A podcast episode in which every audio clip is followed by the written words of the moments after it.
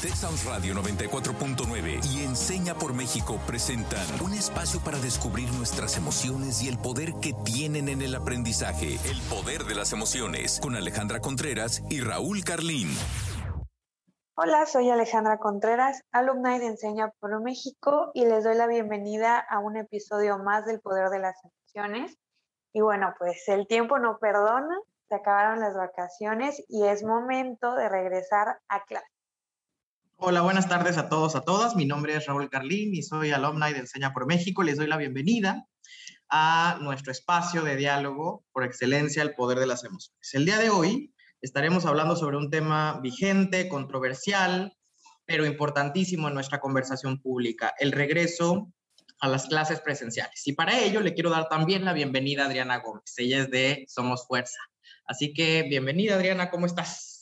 Hola, muchas gracias por la invitación. Eh, pues muy contenta de estar aquí con ustedes. Nosotros somos Fuerza y bueno, pues nos hemos estado dedicando al trabajo con las habilidades emocionales, socioemocionales de los niños, principalmente a nivel primaria, pero a través del trabajo colaborativo de los padres de familia, eh, los docentes y los niños. Eso pues es lo principal, ya que en Somos Fuerza estamos dedicados a el desarrollo integral de las personas. Entonces, consideramos que este es un buen momento para apoyar en esta, en esta materia de habilidades y competencias. Bueno, pues para empezar el día de hoy, quisiera preguntarles cómo se imaginan que va a ser el regreso a clases presenciales. Yo imagino que será con mucha incertidumbre, algo parecido a lo que vivimos el año pasado, a pesar de que pues ya vivimos toda una curva de aprendizaje y que pues ya una parte de la población está vacunada, pues sabemos que faltan muchísimos más, entonces está siendo muy incierto por los semáforos y todo esto, cuando regresamos, qué estados sí, qué escuelas no, entonces creo que esto puede un poco desbalancear a la comunidad educativa eh, y en específico a los niños y niñas, a los agentes educativos y a los cuidadores primarios, el no tener una certeza de del regreso, de cómo va a ser, de los cuidados, creo que nos puede agarrar un poco en curva y también puede jugar mucho con la motivación, el decir otro ciclo más así, cómo le hacemos, qué herramienta utilizamos, cómo ayudamos como papás, como hermanos, como comunidad. Entonces creo que, que puede ser algo complicado, pero aún con esperanza de que ya todo el aprendizaje que hemos obtenido pues nos ayude en, esta, en este regreso. Sí, yo por, por mi parte, la verdad es que tristemente no tengo un diagnóstico promisorio sobre este escenario, sobre el regreso a clases presenciales. Si bien es algo que de alguna manera hemos querido ver suceder a lo largo de este año y medio aproximadamente de pandemia, eh, es algo que me encantaría estar celebrando, pero no, no puedo hacerlo.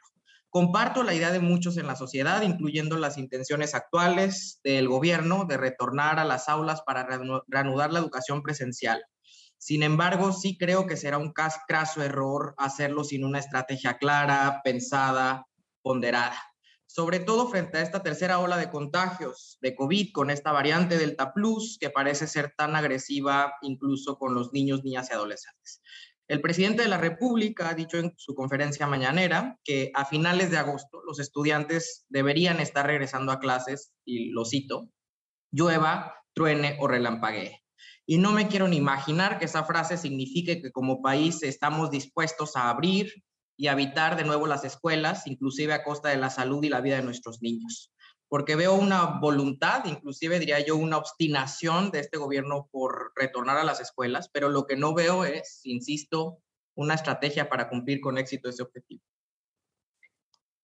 Sí, eh, pues aquí querría comentarles a, ambos que evidentemente no nos encontramos preparados para este regreso a clases. Y sí, hay mucha incertidumbre. Esta incertidumbre está basada en que eh, el esquema propuesto al día de hoy es dos días van a la escuela y tres días se quedan en casa. Esos tres días si eres una de las escuelas que no has tenido acceso al Internet y a, los medios digitales, son días perdidos. Estarías teniendo solamente dos días. Ahora, vamos a hablar de otro punto importante. Las clases solo pueden durar cuatro horas.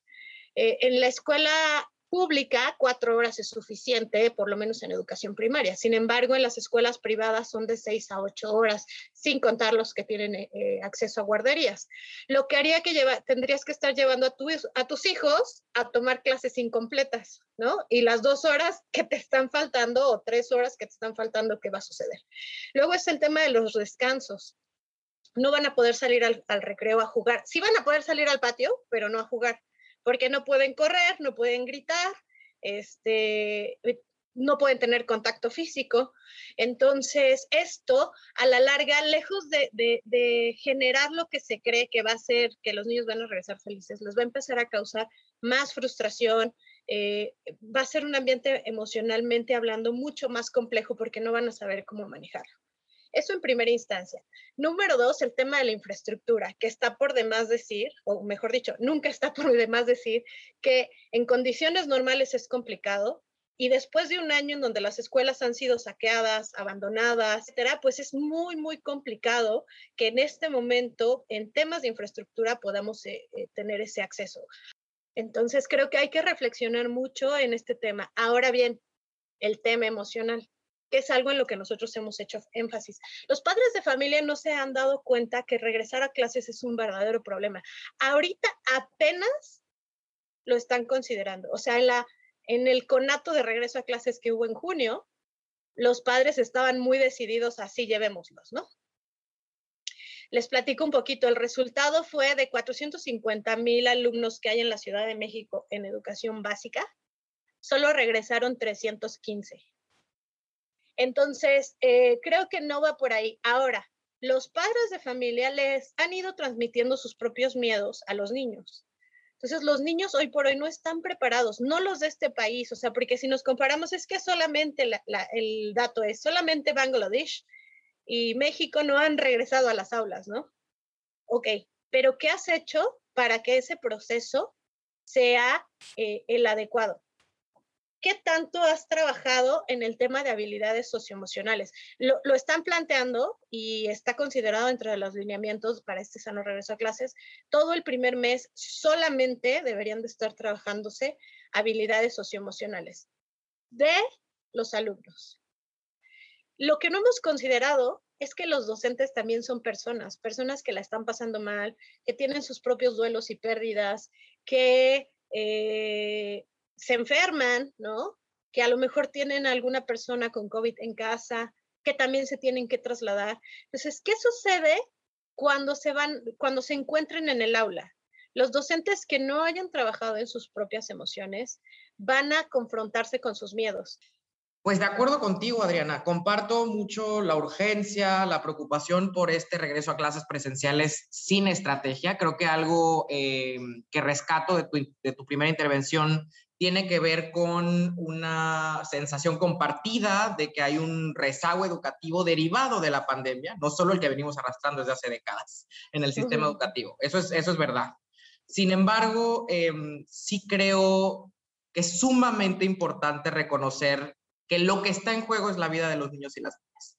Y que lo que no podemos permitir es justamente lo que tú estás diciendo, que el Estado abdique completamente de su responsabilidad de garantizar el derecho de los niños y las niñas primero a su salud, pero también eh, la obligación que el Estado tiene de procurarles aprendizaje, incluso atravesando una pandemia. Aquí la sensación que me dio es que simplemente el Estado lo que hizo fue dejar a todos a su suerte y que, que aquel niño, aquella niña que pudiera acceder a sus clases virtuales lo hiciera. Pero aquellos que no, simplemente están incomunicados porque también en eso ha fallado el Estado. Eh, en su promesa de garantizar que todos los hogares de este país cuenten con acceso a Internet y em, tecnología. Entonces, también coloco eso en, nuestro, en, la mesa para la discusión. Pero así como este mito de que las clases no han parado, porque eso dijo la Secretaría de Educación Pública en, la mañanera en la que se presentó, que va a haber un regreso a la escuela, no regreso a las clases, porque las clases nunca pararon. Hay otros mitos que están pululando sobre la educación en pandemia que creo que vale la pena desmitificar, así que los invito a esta sección, Desbloqueando mitos. Y bueno, la dinámica es la siguiente. Yo voy a mencionar algunos enunciados. Raúl nos va a contar desde su experiencia si considera que es un mito o realidad. Y Adriana nos compartirá su opinión de si estamos en lo correcto o no. ¿El regreso a clases va a ser lo mejor para todos los estudiantes? Creo que este es el primer mito del programa, Ale, porque creo que em, justo lo que, lo que se sigue de lo que Adriana, tú y yo hemos platicado en, este, en esta primera sección del programa tiene que ver con que, de alguna manera, el regreso a clases presenciales para ciertos, cierto sector del, del estudiantado es una cosa urgente, porque básicamente eh, durante un año y medio han perdido la posibilidad de acceder a educación. Y eso es una, eso es una cosa gravísima. Estamos hablando de que a, partir de lo, de, de, lo que ha pasado en este último año y medio, nos estaremos enfrentando a una década de rezago educativo. O sea, vamos 10 años atrás que antes de marzo del 2020 en términos educativos. Y eso es también una tragedia. Sin embargo, no creo que el regreso a clases vaya a ser lo mejor para las y los estudiantes en la medida en la que, insisto, sus vidas van a ponerse en tela de juicio cuando no hay una estrategia clara de cómo se va a garantizar eh, condiciones mínimas de higiene. O sea, no, estamos hablando que hay eh, cuestiones básicas de infraestructura de las escuelas que no han sido resueltas. Sabemos por los últimos estudios científicos, por los más recientes, que las escuelas deben estar ventiladas, que eh, en cada aula debe haber entre banco y banco un metro y medio de distancia, cuando sabemos que hay aulas de este país que están básicamente hacinadas porque hay 50 estudiantes en un mismo salón, eh, que, hay, que hay planteles que básicamente no tienen ventanas, que no tienen acceso a agua potable. Y en esas condiciones estamos encaminando a nuestros niños al matadero. Por eso creo que este es el primer mito del programa. Sí, estoy totalmente de acuerdo. No solo es un tema de infraestructura, sino también de salud emocional. ¿No? O sea, entendemos que los niños, sobre todo los adolescentes, ya quieren estar en este ambiente donde se sientan libres y con esta eh, libertad, pero realmente están preparados. Y en el caso de los niños, sobre todo eh, a nivel primaria, ¿qué tanto están acostumbrados a usar careta, cubreboca, etcétera? O sea, salen dos minutos y se lo están quitando. Entonces, hay que generar estos estos hábitos. En la guía que te platicaba tenemos todas este tipo de recomendaciones para que los niños se vayan acostumbrando y, como bien te decía, y trabajemos el tema emocional tanto de los docentes, los padres de familia y los mismos niños, ¿no? Para irlos eh, encaminando a este proceso, porque sí, hay que retomar muchas rutinas y generar unas nuevas. ¿Los niños y niñas tienen que continuar sus aprendizajes y retomar el plan de estudios? Voy a contestar con ambivalencia este segundo enunciado y yo contestaría que es un mito y una realidad a la vez. Los niños, por supuesto, que tienen que continuar sus aprendizajes, em, pero mi pregunta sería, ¿continuar a partir de dónde? O sea, creo que lo que tendríamos que estar haciendo en todas las paredes del país sería colocar un, un, flyer, un volante en, en, que, que diga se busca la Secretaría de Educación Pública, porque simplemente han estado perdidos, desaparecidos, no nos han dado un diagnóstico confiable de cuál es el impacto que esta pandemia ha tenido sobre la educación de nuestros niños y niñas. Entonces, no sabemos de dónde tenemos que partir. No sabemos bien a bien cuál es el rezago educativo a los cuales se van a enfrentar los maestros cuando vuelvan a las aulas. Em, y retomar el plan de estudios, pues yo diría, repensemos el plan de estudios. Lo que nos enseñó esta pandemia, que ha sido un shock de realidad, una sacudida, es que quizá el plan de estudios que habíamos eh, generado, diseñado para las y los estudiantes, no se condice con el mundo en el que, están viviendo hoy. Entonces, no solo retomemos el plan de estudio por inercia, rediseñémoslo por conciencia. Esa sería mi respuesta. A mí me gustaría puntualizar un poco más en lo que dice Raúl. Fíjate bien, en el tema de los aprendizajes, eh, Somos Fuerza lo que hemos evaluado y lo que consideramos más relevante a partir de los estudios que se han hecho eh, a nivel internacional, principalmente en el Foro Económico Mundial, en la sección que se llama eh, habilidades, hashtag habilidades 21, que fue un portal que abrieron exclusivamente para hablar de las clases virtuales, eh, se puntualizó que lo que nos toca aprender, el aprendizaje de este tiempo tiene que ser a salir de la crisis. ¿Y cómo? A través de habilidades y competencias. Y nuevamente en nuestra guía hacemos totalmente énfasis en este tema. ¿Por qué? Porque aprender, no sé, eh, biología no te va a ayudar a confrontar esta situación. No te va a llevar a buscar alternativas, a sentirte mejor y a ser más fuerte. Y la vida va por ahí. Ahora, eh, ¿qué es lo que nosotros sugerimos? Que sean aprendizajes vivenciales, aprendizajes para la vida. Es decir, el plan de estudios no nos sirve para, nada. No les comentamos eh, puntualmente, pero en Somos Fuerza decidimos hacer esta herramienta de la guía emocional porque somos expertos en habilidades y competencias para el primer empleo. Estuvimos trabajando en un proyecto de Industria 4.0 con el cual eh, teníamos que ver cuál es la brecha que hay entre los recién egresados y el primer empleo. Y esta brecha es infinitamente grande antes de la pandemia. Entonces, ahora con la pandemia me queda claro que el plan de estudios no nos sirve para nada. la última reforma hablan de que ya debemos trabajar en habilidades y competencias, pero realmente no hay una propuesta real de cómo hacerlo. Y nosotros, por ejemplo, en esta guía que tanto te comento, eh, estamos diciéndole tanto a los padres como a los docentes las habilidades se fomentan de esta manera y son con actividades bien fáciles, eh, hacer crucigramas, jugar sudoku, eh, hacer eh, un debate sobre alguna película o un cuento, claro, dependiendo de la edad de los niños, ¿no? Pero pero que vayamos trabajando con estas habilidades y competencias cognitivas, asertivas, ¿no? En comunicación, en escucha, trabajo en equipo, liderazgo, y que los mismos niños puedan identificarlas en ellos para que sean sus fortalezas con las que trabajen hacia adelante. Dialogamos un poquito al inicio de, del podcast sobre cómo se había visto el año pasado, ¿no? Las percepciones que que se compartieron en la comunidad educativa y me gustaría cerrar esta sección preguntándoles, ¿el último ciclo escolar fue un año perdido?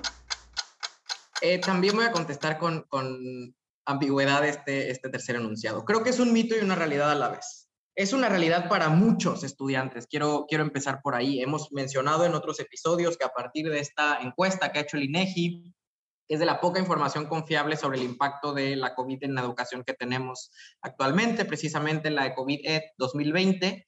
Eh, se han reportado que más de 5 millones de estudiantes no se inscribieron al ciclo escolar vigente. Es decir, estamos frente a un, a un problema de deserción escolar que no habíamos visto en décadas en, en México.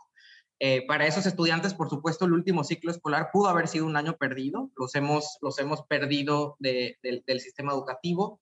Em, y del radar, por Y del radar, y del radar, porque ni siquiera podemos estar conectados con ellos, no sabemos en qué condiciones están viviendo actualmente.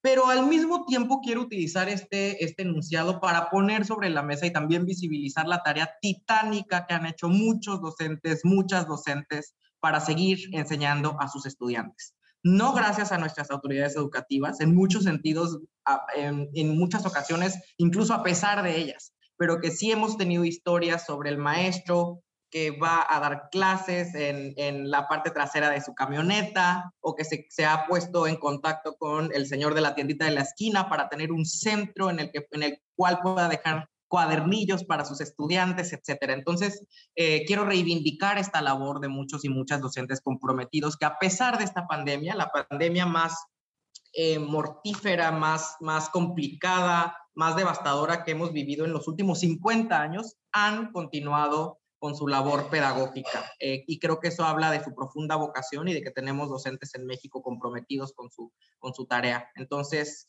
creo que eh, en ese sentido el, el ciclo escolar de alguna manera estuvo perdido, pero no por completo el aprendizaje, porque el aprendizaje persistió, persistió en la comunidad, persistió dentro de la casa, persistió en, en interacción con la familia, ¿no? Simplemente no le, no le solemos llamar así cuando no está enmarcado en las, cuatro, en las cuatro paredes del aula. Pero por eso creo que esto es un mito y una realidad a la vez. ¿Qué opinas, Adriana?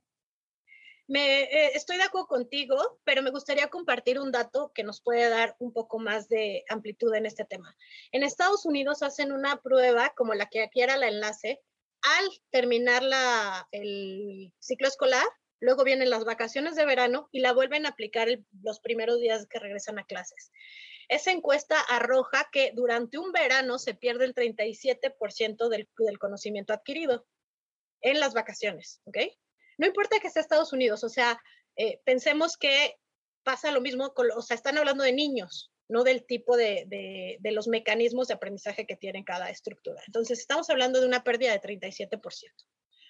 Evidentemente, llevamos un año eh, tan extraño eh, que no, no, no, se ha llevado a cabo el aprendizaje esperado. Bueno, Sí, en verano perdemos 37% de manera natural. Imagínense ustedes lo que se perdió durante un año, tres meses, bueno, ya vamos en seis meses, pero menos las vacaciones y demás, casi un año, tres meses de escuela. Pero insisto, piensa en tus niños de, no sé, cuarto de primaria. ¿Qué pudieron haber aprendido? ¿Sustantivos? ¿Verbos? No digo que no sea importante, pero se los van a volver a enseñar en quinto y se los van a volver a enseñar en sexto y seguramente en la clase de español de, de la secundaria. O sea, no importa, no importa lo que dejamos de aprender importa lo que estamos aprendiendo. Y creo que ahí es el dato fundamental y por eso nosotros aquí en la guía hacemos tanto hincapié, tanto en los docentes como en los padres de familia, porque bien lo decías y estoy totalmente de acuerdo, la labor que han hecho los docentes, la carga de trabajo, la exigencia, el nivel de exigencia que han tenido, me parece que es de, de destacar y sobre todo que tenemos que tener esa conciencia y a lo mejor hablar con los niños y, hacerles ver la importancia, que no perdimos un ciclo escolar. Tuvimos un año de aprendizaje, todos los seres humanos del planeta. Entonces aprovechémoslo. E insisto, si tú quieres que tu hijo aprenda, comprométete con su educación, comprométete con tener este tipo de ejercicios y actividades integrales, con tener este tipo de conversaciones, ¿no? Donde reforcemos el aprendizaje en el aula. Y agradezcamos la, gran labor de los docentes, por supuesto. Sí, yo me sumo a esa, a esa invitación, agradecer la gran labor de las y los docentes que incluso sin acompañamiento, el acompañamiento que deberían de tener, han hecho una labor magnífica. Y pasemos a esta casi casi la penúltima sección de nuestro programa, tú que desbloqueaste hoy. Y yo quiero comenzar con el ejercicio diciendo que desbloqueo precisamente la urgencia de tener una estrategia, de armarla. Si no la vamos a recibir por parte de las autoridades educativas, creo que la tendremos que hacer nosotros, porque no podemos eh, enviar, esperar que nuestros niños y niñas vayan a la escuela eh, y que corran todos los riesgos de habitar una escuela que no está lista para recibirlos, sobre todo en, frente, frente a la variante Delta Plus que les resulta tan agresiva. Eh, eso, eso desbloqueó el día de hoy, la urgencia de armar una estrategia para la vuelta a clases si es que nos vamos a decidir hacerlo. El día de hoy yo me quedo con que mm, no debemos echar, como dicen, en saco roto todos los aprendizajes que nos han dejado estos estos años, en particular el año pasado, em, y, acercarnos a este nuevo ciclo escolar eh, con una perspectiva abierta, pero también con unas em, habilidades importantes de adaptación, saber eh, que esto puede cambiar y comunicárselo a los estudiantes, a los niños y niñas. Eh, si nosotros como, como adultos estamos preocupados o a veces nos desmotiva o nos desilusiona justo estos cambios de planes que está, que está viendo de regresamos o no, imagínense qué sentirán los niños, ¿no? Entonces, creo que sí tenemos que ser muy responsables con la información que brindamos em, y, generar canales de diálogo y comunicación constantes en, donde podemos hablar cada semana si regresamos de manera presencial, cómo nos vamos sintiendo, si nos sentimos a salvo, em, si si es la opción que queremos como familia o explorar otras opciones, creo que es una gran eh, oportunidad para eh, generar dinámicas de aprendizaje diferentes eh, y pues bueno, asumir el nuevo ciclo escolar como otra oportunidad para seguir creciendo como comunidad, como sociedad y afianzar vínculos afectivos, porque también pues nos dimos cuenta que no estar en las escuelas de manera presencial no significa que no podamos estar juntos. Entonces creo que con eso me quedo el día de hoy. Y no sé, Adriana, ¿tú con qué aprendizajes te quedas de la conversación de hoy? Ah, bueno, me gustaría complementarlo con este eh, gran compromiso que desde Somos Fuerza hicimos y el, de verdad no sabes el esfuerzo que estamos haciendo porque la gente todavía no está clara de cómo encontrar esa solución. Sabemos que hay un problema en, en la educación, o sea, los docentes, los directivos saben del problema, los padres de familia todavía no tienen claro que hay un problema, pero en Somos Fuerza nos hemos comprometido muchísimo generando esta estrategia colectiva.